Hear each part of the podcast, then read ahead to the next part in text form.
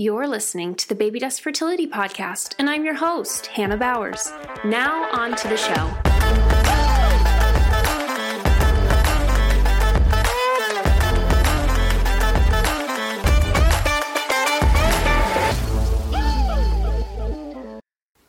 Hey, friends, welcome back to the Baby Dust Fertility Podcast. I'm your host, Hannah Bowers. And honestly, I can't believe that it is almost Christmas time. Um, I'm recording this literally right before we're putting this episode out. And so we are just two weeks away from Christmas, and I can't believe it. I feel like we were just at Thanksgiving. Uh, and the last two weeks have flown by. If you follow me on Instagram, you know that the month of November was a little bit crazy for us. Um, we have had just a wild experience of welcoming a, a brand new sweetie into our family. We're so grateful to have another baby after being told so long ago that this just wouldn't happen naturally. If, if you want to hear that story, um, I share more of my fertility journey, my fertility story over in my bio on my website. Check that out. But the other crazy thing that we have had going on this month is we are opened a sandbox play space. It is as amazing as it sounds. It's a giant indoor sandbox for kids. Every single Tonka truck you can imagine is in there. And we have just been hustling to get this thing done. We've had some last minute things that have popped up that have made it really difficult for us to open, but I'm so excited to say that as of Tuesday, so tomorrow, by the time this publishes, um, we're going to be officially open. We had birthday parties this past weekend, which were so fun, so well received. Um, and so it's been good. It's been a good month. It's been such a busy month, um, but it's been really good and so without with all that without all that to say um, i wanted to give you a little bit of an update on myself. You know normally we record these episodes out in advance and because of that i don't have an opportunity to give you a lot of like current updates on my personal life. And so you don't really get a chance to get to know me very well as the host of this show. Uh, but there you go. That's a few updates that I have for you that I'm so thrilled to share with you. Um, I've also got a few fun things that I'm working on that I can't wait to update you about once once I'm ready to do that. But anyways, today I wanted to hop on to do a solo show. We had a great guest last week. We talked about the carnivore diet with Dr. Kiltz. Next week we have an amazing episode coming out on polycystic ovarian syndrome with Caitlin Johnson, an expert in PCOS. But this week, I wanted to give you some practical, down and dirty tips to kind of help you out this holiday season uh, because, you know, it's Christmas time. And what is synonymous with Christmas? Well, my friends, it is treats. I know I'm not I'm not shocking anyone when I say this treats are the time of year. We should just rename this the sugar season because everywhere we turn, whether it's a holiday party, it's our own kitchens, it's going to the grocery store, there are just so many delicious, delightful things just sitting there, tempting us all the time. And you know, one of the big things that we we talk about on the show a lot, if you've hung out with me here, you hung out with me on Instagram, or you've just been in the fertility space on Instagram, reading all the good stuff from all the fertility experts over there, you know that eating a ton of sugar, spiking that blood sugar, you know, that's just not ideal for fertility. We we want to make sure that our bodies are experiencing an ongoing as sustained as possible blood sugar. We want to make sure that most of the food that we're putting in our mouth is nourishing our bodies well. You know, I, am not here to tell you never ever have a treat. That would be no fun. But we all we all know, we all know that we just can't live off treats. I wish, but we just can't do that.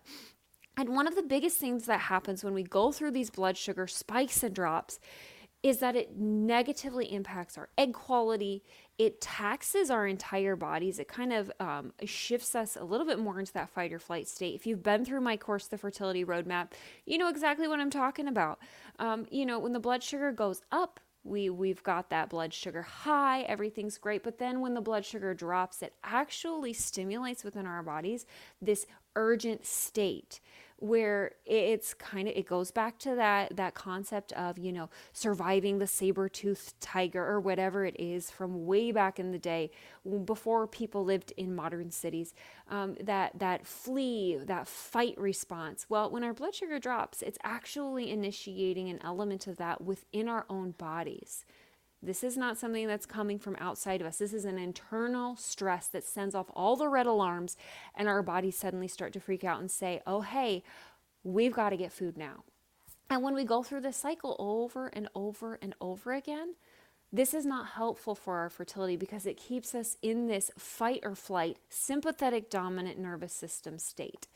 And unfortunately, we have two nervous system states. That's not the unfortunate part. We have this sympathetic dominant state where our bodies are trying to fight, flight, or flee from whatever that dangerous thing thing is. In this case, we're talking about blood sugar. Whoever would have thought blood sugar being dangerous? but hang with me here for a second. And then we have on the other side of the coin, we have the parasympathetic dominant state. And this is our rest and digest state. This is like cool, calm, and collected. Everything's good. I'm just going to take a nap. Um, or at least, you know, just not feel like I'm stressed. I'm, I'm on the go. I'm not going to have my adrenals pumping, my, my, my body, like my brain being overly active, my body being ready for the fight.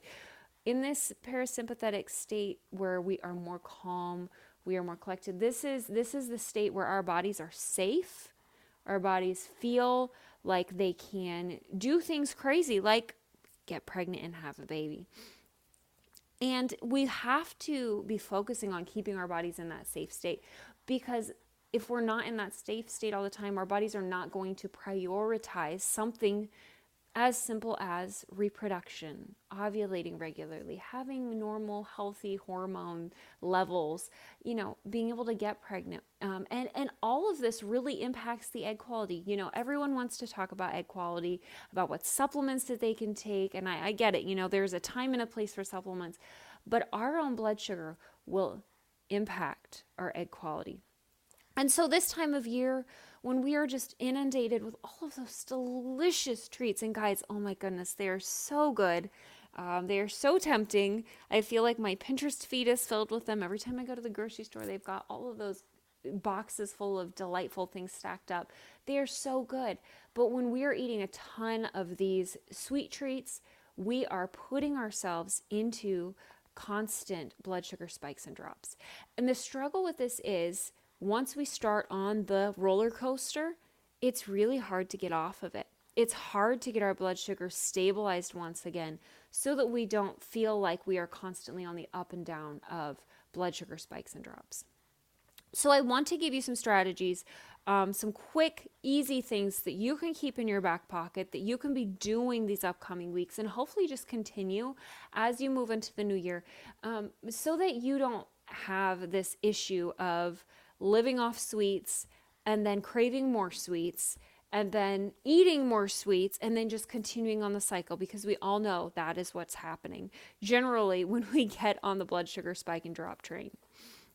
And so I, I want to just jump in. I've got four four simple things for you today um, that are just game changers for making sure that you can keep your body more into a balanced blood sugar state. You can help make sure that those those beautiful eggs that will turn that will eventually not, not turn into will eventually become your baby are as healthy as possible without having to say no to that favorite treat that you have.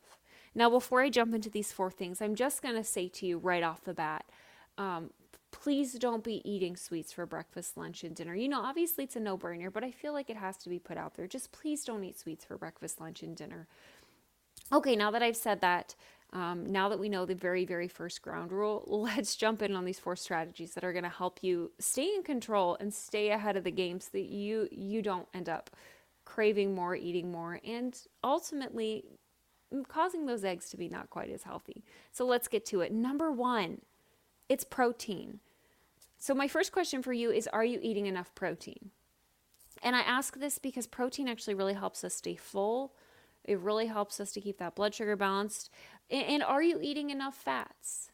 Eating them together, you know, protein and fats. We want to make sure that we're having these at every single meal and snack. We want to make sure that we're starting our day off with a protein rich meal where we're getting healthy fats in there as well, because this is going to kick off our day in a way that allows us to, first of all, have balanced blood sugar, but also go into whatever that first opportunity is to have a sweet treat and be satiated enough that we can make a decision on whether or not we want to enjoy this from a position of power.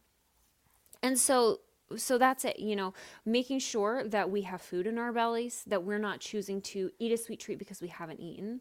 You know, when we're hungry, when we are not well fueled, we're much more likely to reach for that treat and to eat it. And oh, oh, that became our meal. And so we want to make sure that we're starting the day off with a good meal and that we're going to continue that trend throughout the day. So we want to make sure we're getting that lunch in a lunch that that is decent, you know, not just nibbling here and there, snacking, but actually taking time to eat lunch. Making sure that we're getting a decent, a good snack midway through the day, and then finishing the day up with a really good meal. And so this is going to help guarantee that as you're eating your main fuel for the day, your main food, that you are keeping your blood sugar balanced. You're not getting yourself on that blood sugar spike and drop train. So that way you can decide whether or not you want to have a little treat from a position of being full, from a position of being balanced. So that's number one. Just make sure that, that we're eating what we should be eating, when we should be eating it. So that means, you know, a few of the things that we talk about over on Instagram a lot, we talk about over in my course a lot, is let's keep that coffee until after we eat breakfast because coffee is actually can contribute to a blood sugar spike and drop. It, it, even though, even if you're not putting any sugar in it, the caffeine in coffee can cause our bodies to go into a blood sugar drop. Isn't that crazy? Um, if we're not eating it after we've actually had food. So making sure we're not doing that first thing in the morning, getting that good fuel into our bodies, um, and continuing that trend as the the standard for our days. Okay, number two. My next question for you is Are you sleeping enough? Because there's actually a connection between our ability to make controlled decisions and whether or not we're sleeping enough. You know, if we have not gotten enough rest, and we've seen this in so many studies, if we've not gotten enough rest, we can't cognitively function appropriately and our brain actually works at a lower state. We we don't have the ability to reason as well as we should. And so what happens then is that we go into the day tired, right? We don't have the mental capability to say no, maybe when we should be saying no to those treats. And so then the next thing we know, we're eating more treats than we should because, first of all, the treats look delicious, so why not? And second of all, we're tired, so those treats give us just a little bit of a boost. Unfortunately, that nice little boost that we've experienced when we're eating those sugary treats is that oh dear, we that kind of turns around and it puts us into that blood sugar spike and drop. And so we want to make sure that we're sleeping enough so that when it comes time to make the choice for whether or not we want to have a treat, we're actually making it again from a position of power and not really from a compromised position. Another crazy cool thing that comes along with sleeping enough is that we cut down on that late night snacking urge as well. You know, when we stay up later, um, it our bodies crave more food. You know, there is an element of um, trying to keep ourselves awake in the evening. You know, once the sun goes down, there's actually a relationship between when we're supposed to be getting tired.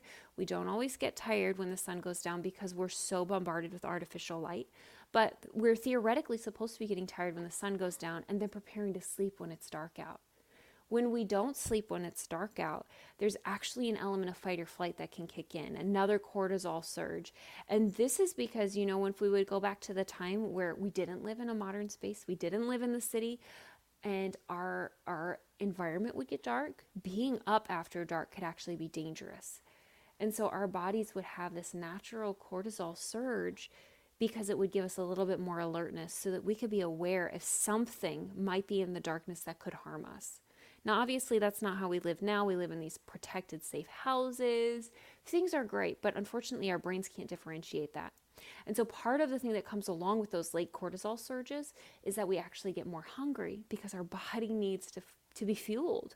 The, the cortisol surge requires glucose and it requires us to have something in our system. And so, we get that urge to eat um, because it's kind of a primal built in system for our bodies. Way back in the day, this was a safety mechanism. Now, you know, it's not so much. so, one way we can kind of outsmart that system is to just get to bed at a good time. So, making sure that we're in bed by 10, 10 30 and not going to bed and turning on the TV and calling that bedtime, you know, actually going to bed actually getting good rest. And then we wake up actually feeling much more rested. This is actually also amazing for your fertility. So, so, so important. Now, the next thing I want to ask is when we're eating sweets, are you stressed?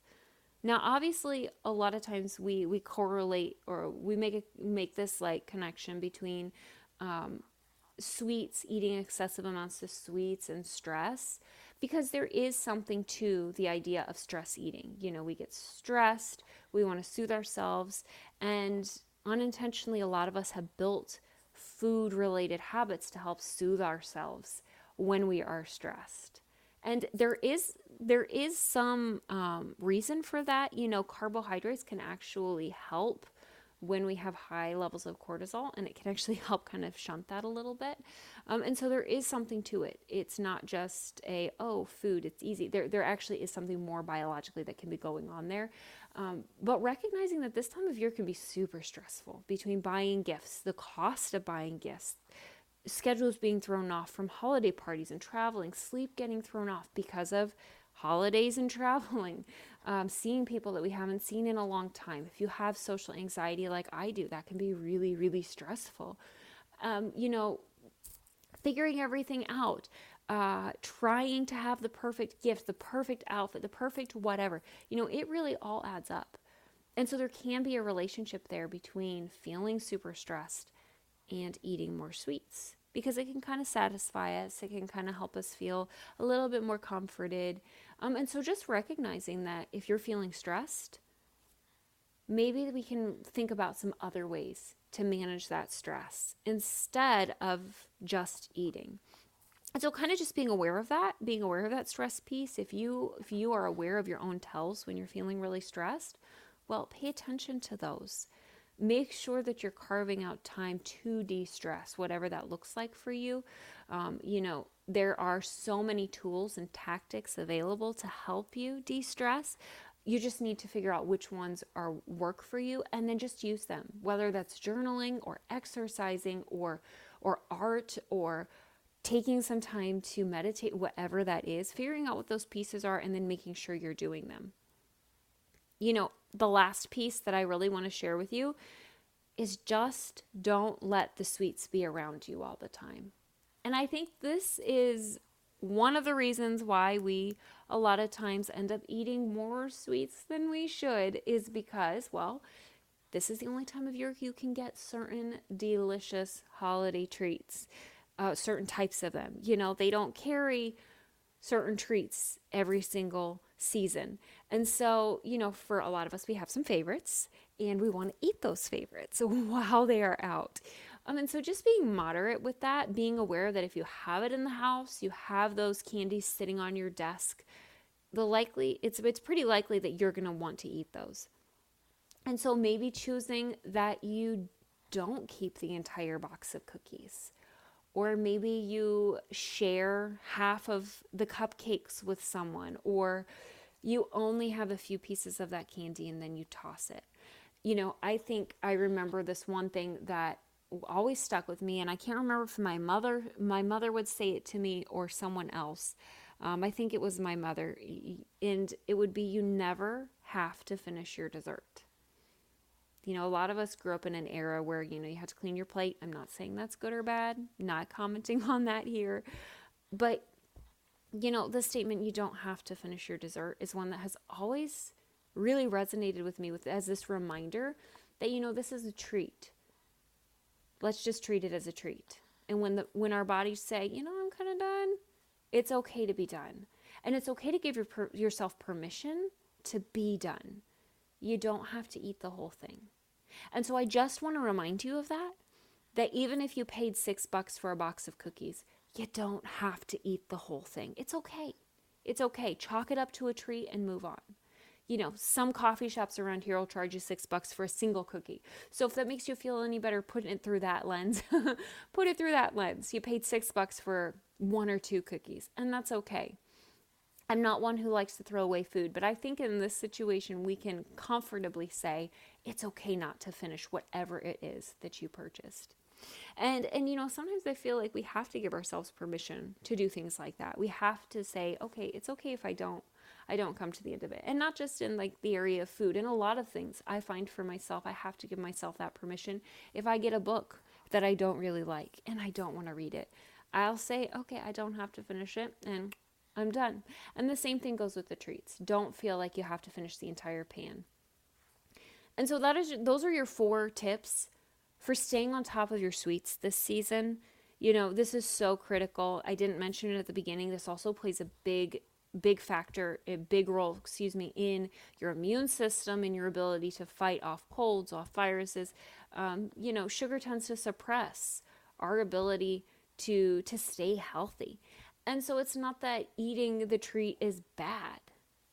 It's just that we want to be mindful about how we go about doing it and just be intentional that we're not just living off sweets this season. Because you know the truth is you know when when trying to get pregnant you know whether you're you're just trying or you've been trying for a while and and, and have been having a little bit of a challenging time you know the truth is you know ideally you know maybe you'll be pregnant this cycle and that'd be awesome. Maybe it'd be next cycle. That'd be awesome.